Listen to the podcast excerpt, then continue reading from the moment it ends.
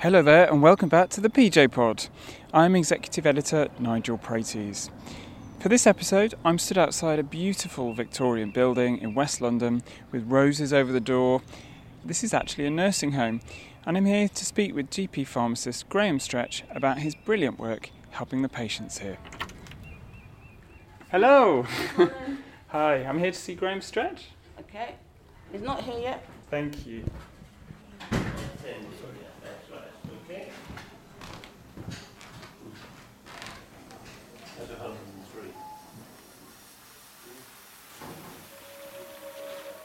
I'm waiting for Graham Stretch, one of the pharmacists who looks after the residents here, and I'm hopefully going to join him on one of his rounds to review his patients' medicines.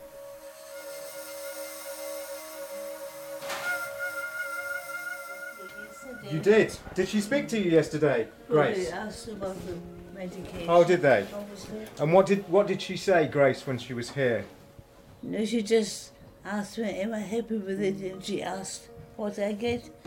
But this, I'm not ill. I've only had a stroke. Fantastic. Well, that long may it last. Looking at your list, there's one medicine that I wonder about for itching. Do you have itching? Do you get itchy at times of the day, at night, or anything like that? Nights are the worst.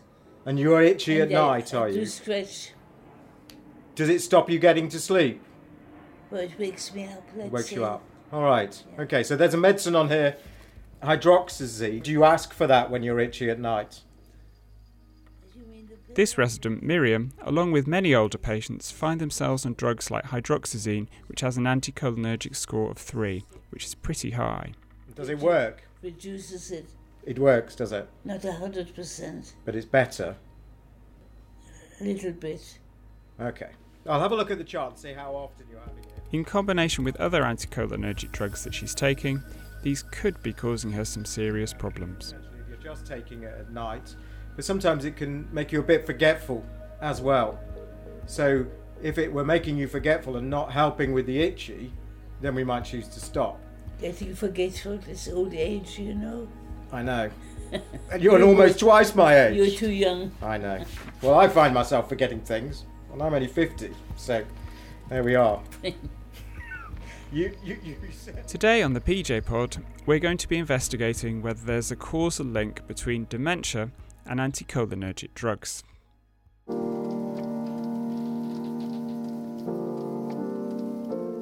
Graham heads up a large pharmacy team of 50 staff looking after thousands of patients across two PCNs.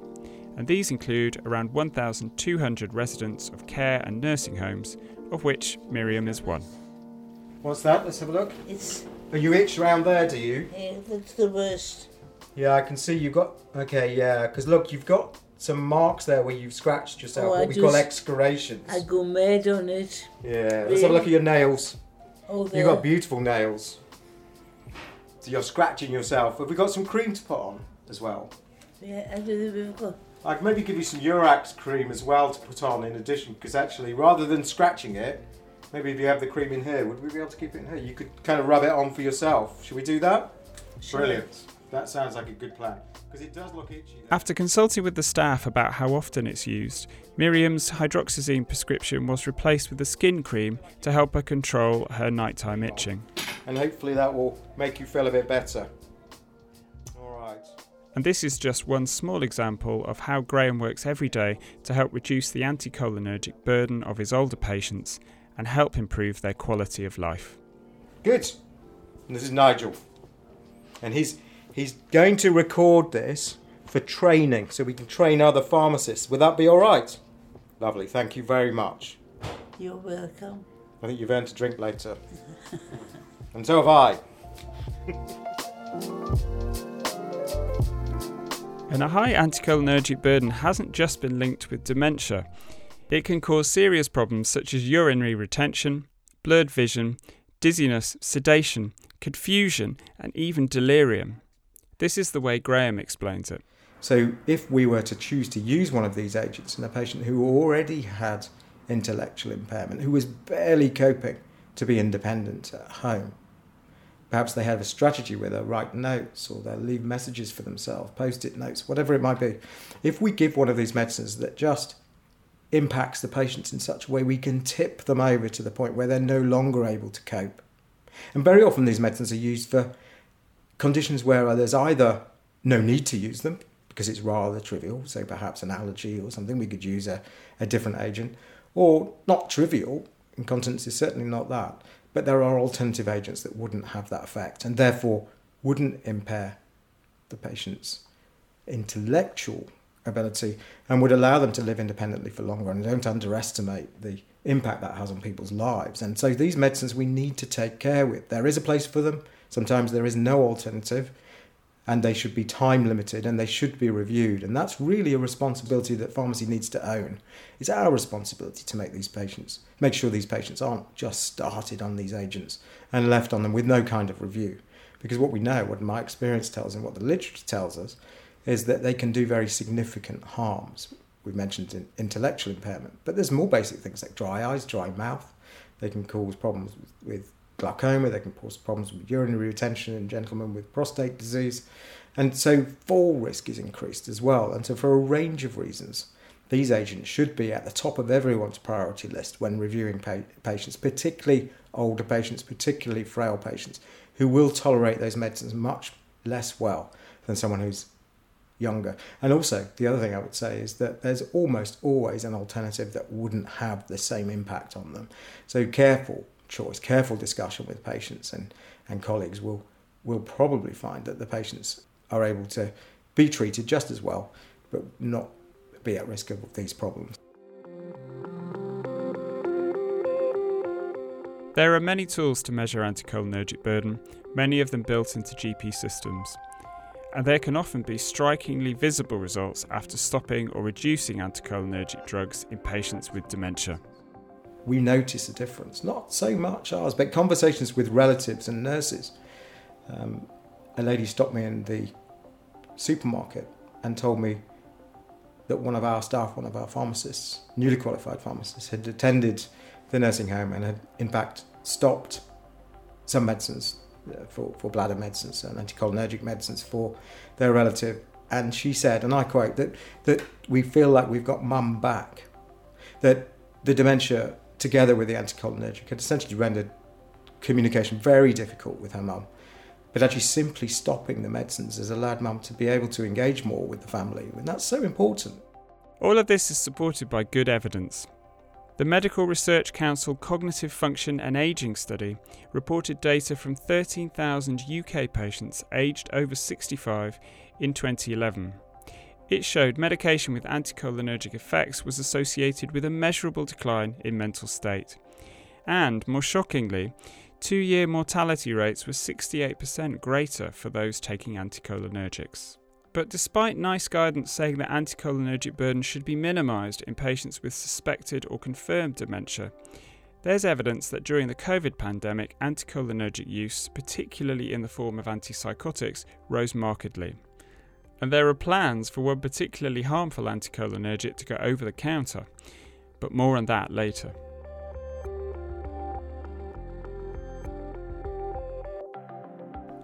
But first, in order to understand the emerging evidence of a link between anticholinergics and dementia, we have to go all the way back to 2016. In that year, a US study suggested all sorts of common anticholinergics were linked with an increased risk of developing dementia. It was seized on by a number of tabloid newspapers in the UK, with headlines such as Heartburn drugs and sleeping pills shrink the brain. But, as ever, the situation is a bit more complicated than that. This study was only observational, so could not distinguish whether the lower brain tissue levels and test scores of those taking the anticholinergics were the result of the drugs or the depression, anxiety, and insomnia they were taking them for. But other researchers have refined this work, trying to find out which anticholinergic drugs may be worse than others when it comes to dementia risk. So, my name is Professor Chris Fox, and I'm a consultant psychiatrist, and I'm an academic at the University of Exeter. I also work in the NHS, and I co-developed one of the most highly used um, measures of anticholinergic burden in the world, called the ACB tool. I spoke with Chris just as he was working with colleagues on a new publication in this area, and he was kind enough to let me in on his findings.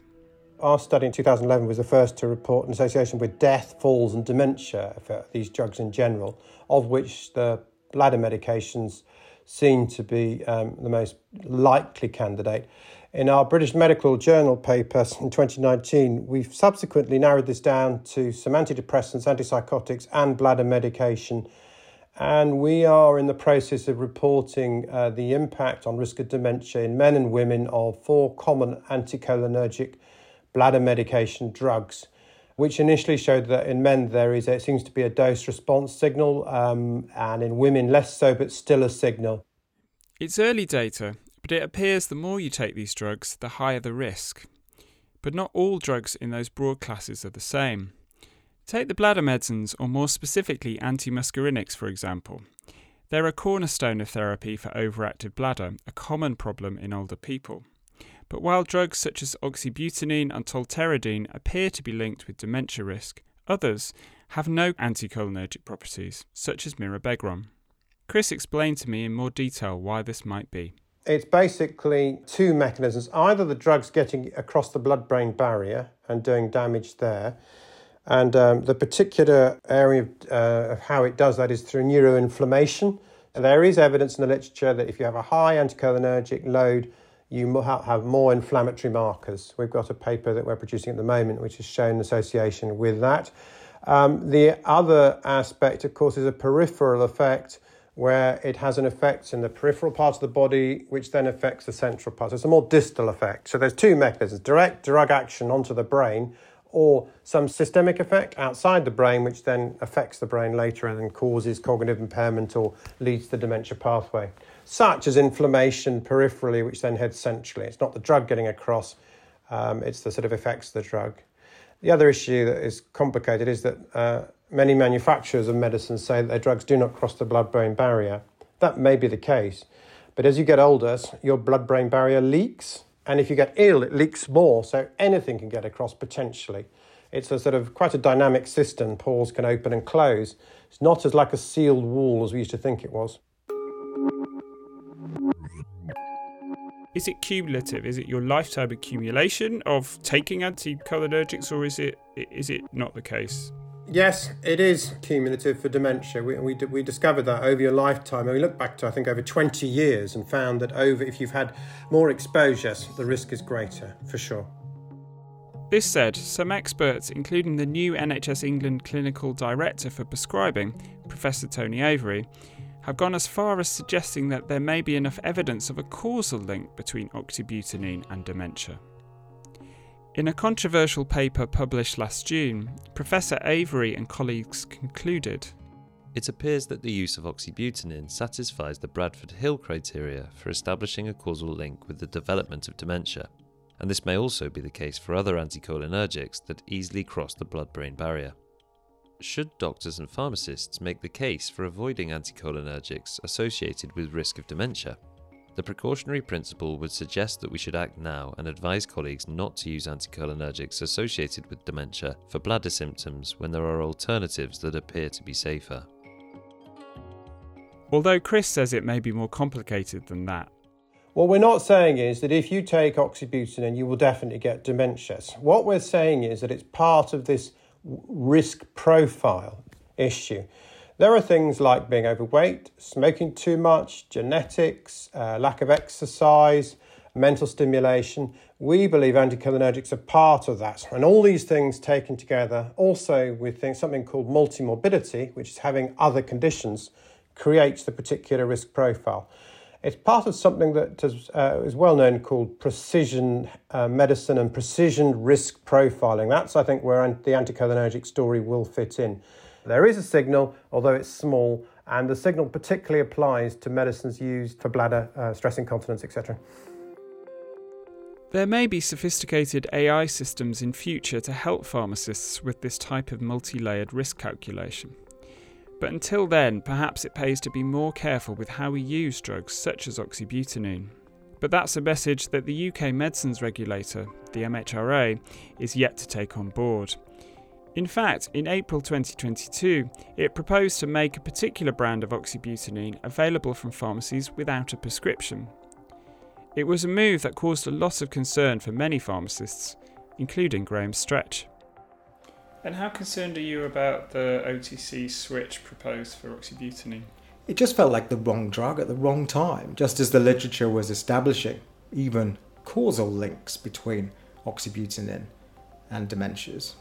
So there is literature now demonstrating causality for the first time.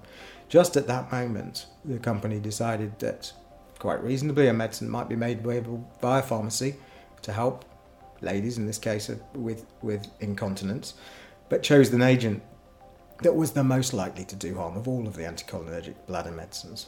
And so it seemed at the time to me, when I read about it, a very strange choice.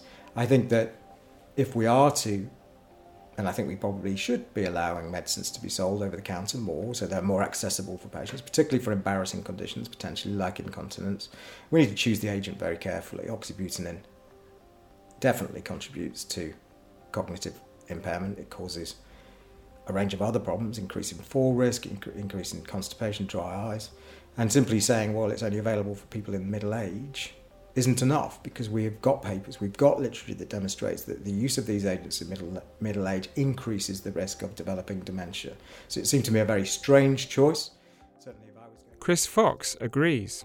I think um, it's going to set up huge problems at the moment. We have an unknown potential risk problem, various um, ailments from these drugs.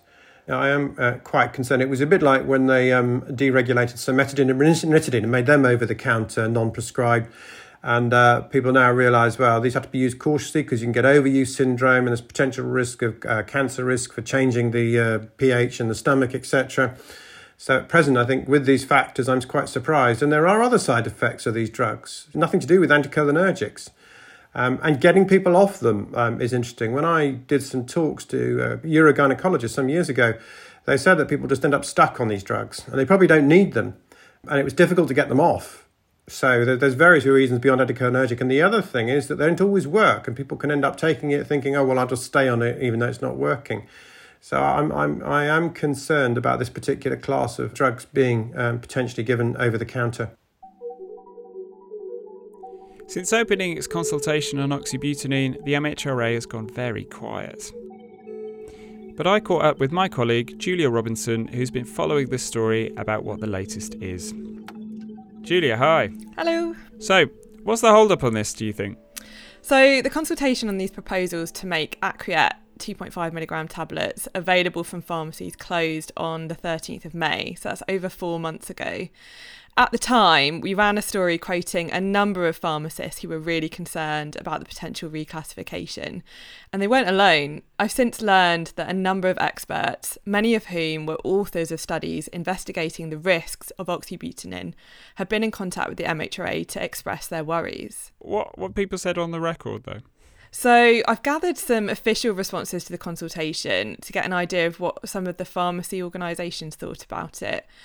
So the Royal Pharmaceutical Society said that it didn't believe that oxybutynin was suitable to undergo the switch from prescription only medicine to pharmacy medicine. And this was for a number of reasons, uh, including, as you've spoken about, the mounting evidence linking it with dementia. It said that further investigation of these side effects should be required before reclassifications are allowed to happen. Pharmacy Forum Northern Ireland had a similar response. In contrast, the Proprietary Association of Great Britain, so they ma- represent manufacturers of branded OTC medicines, said that the reclassification was the right move because there was an unmet need for an OTC medicine for overactive bladder. They said the drug had a well established safety profile due to the fact it's been used widely in the UK since 1991. So, as I said, it's been a number of months since the consultation closed. However, when I went to the MHRA a couple of weeks ago to ask them what was happening, all they said was that no update could be shared at this stage. But what's the manufacturer involved said about all this? So I also contacted Maxwellia about the delay in the consultation to find out what they think about it, but they just responded saying that they're still waiting for news. At the time of the news story that we did, they were really quick to respond to concerns about the proposals, saying that providing Aqurette as an early self-care option would drive awareness of overactive bladder and let women know that there is a treatment available without them needing to go to their GP. They also said that early intervention could stop mild overactive bladder symptoms from progressing to something more serious. What's your feeling? How do you think this will play out? So I'm not entirely sure, but it seems likely that if there have been a high enough volume of complaints, the proposed reclassification won't go ahead. After all, that's the whole point of having a public consultation. But we'll keep everyone updated as we find out more.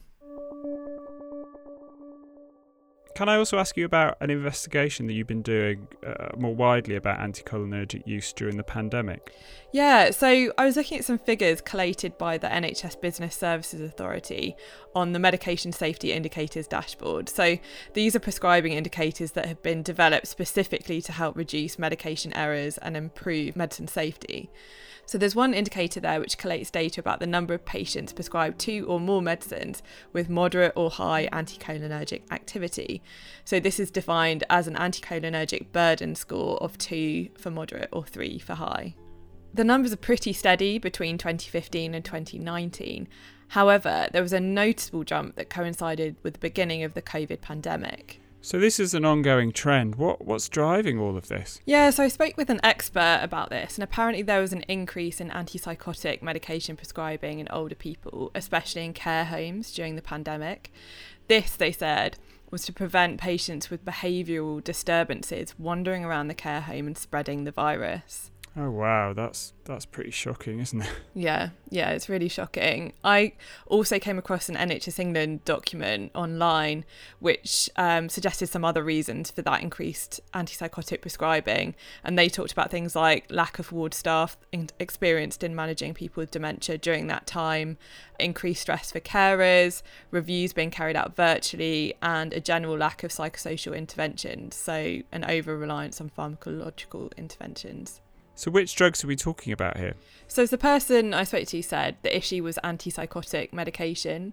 So, olanzapine and quetiapine both have an ACB score of three. So, I had a look, and prescribing of both of these has been increasing pretty steadily since 2008. So, it might be that an increase in antipsychotic prescribing does indeed account for the spike that I found. Uh, uh, what uh, what is the NHS doing about this problem? So they've carried out a national audit which confirmed that there had been an increased rate of antipsychotic prescribing in care homes during the pandemic. And since then, they've done some work to try to reduce these numbers again. Um, they completed an antipsychotic toolkit to support prescribers as part of this. So hopefully, prescribing will start to go down again now that we're coming out of the pandemic. Let's hope so. When it comes to bladder drugs, uh, was have you seen any increase in the use of them? Yeah, so I looked immediately at levels of oxybutynin and tolterodine um, after I saw that jump, but actually levels of oxybutynin have been steadily tracking downwards since around 2014. Tolterodine prescribing is a bit all over the place, but it peaked in 2017, so that's quite a bit before the pandemic. So overall, I guess that's good news. Then shows that efforts to address prescribing of these particular drugs might be paying off.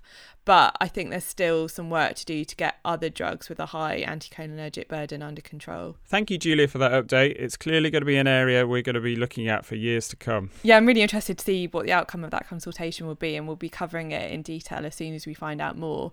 I think while we wait for the outcome of this consultation, it's very important that this is something that all pharmacists have on their radar when they're talking to patients about their medicines. That's a really good point. In fact, um, th- that's a really nice segue into what Graham said to me about this type of work. If my experience teaches me one thing, that the part of the job I enjoy the most is when I manage to get that engagement with a patient, and the patient themselves or a relative tells me that that intervention, that that deprescribing, has improved their quality of life when they can talk to mum again. And that's the reason why I do it. Ultimately, that, that refreshes me yes, occasionally seeing patients, a tiring, big list of patients, but actually I'm professionally and personally refreshed where we see patients' quality of life improve simply by properly managing their medicines. And so don't see it as a chore, see it as integral to you gaining the most professional satisfaction from your job and, and actually just using those skills that you've worked hard over the years to accrue. And this is this is where you can make a huge difference to patients' lives. So I would encourage everyone to engage.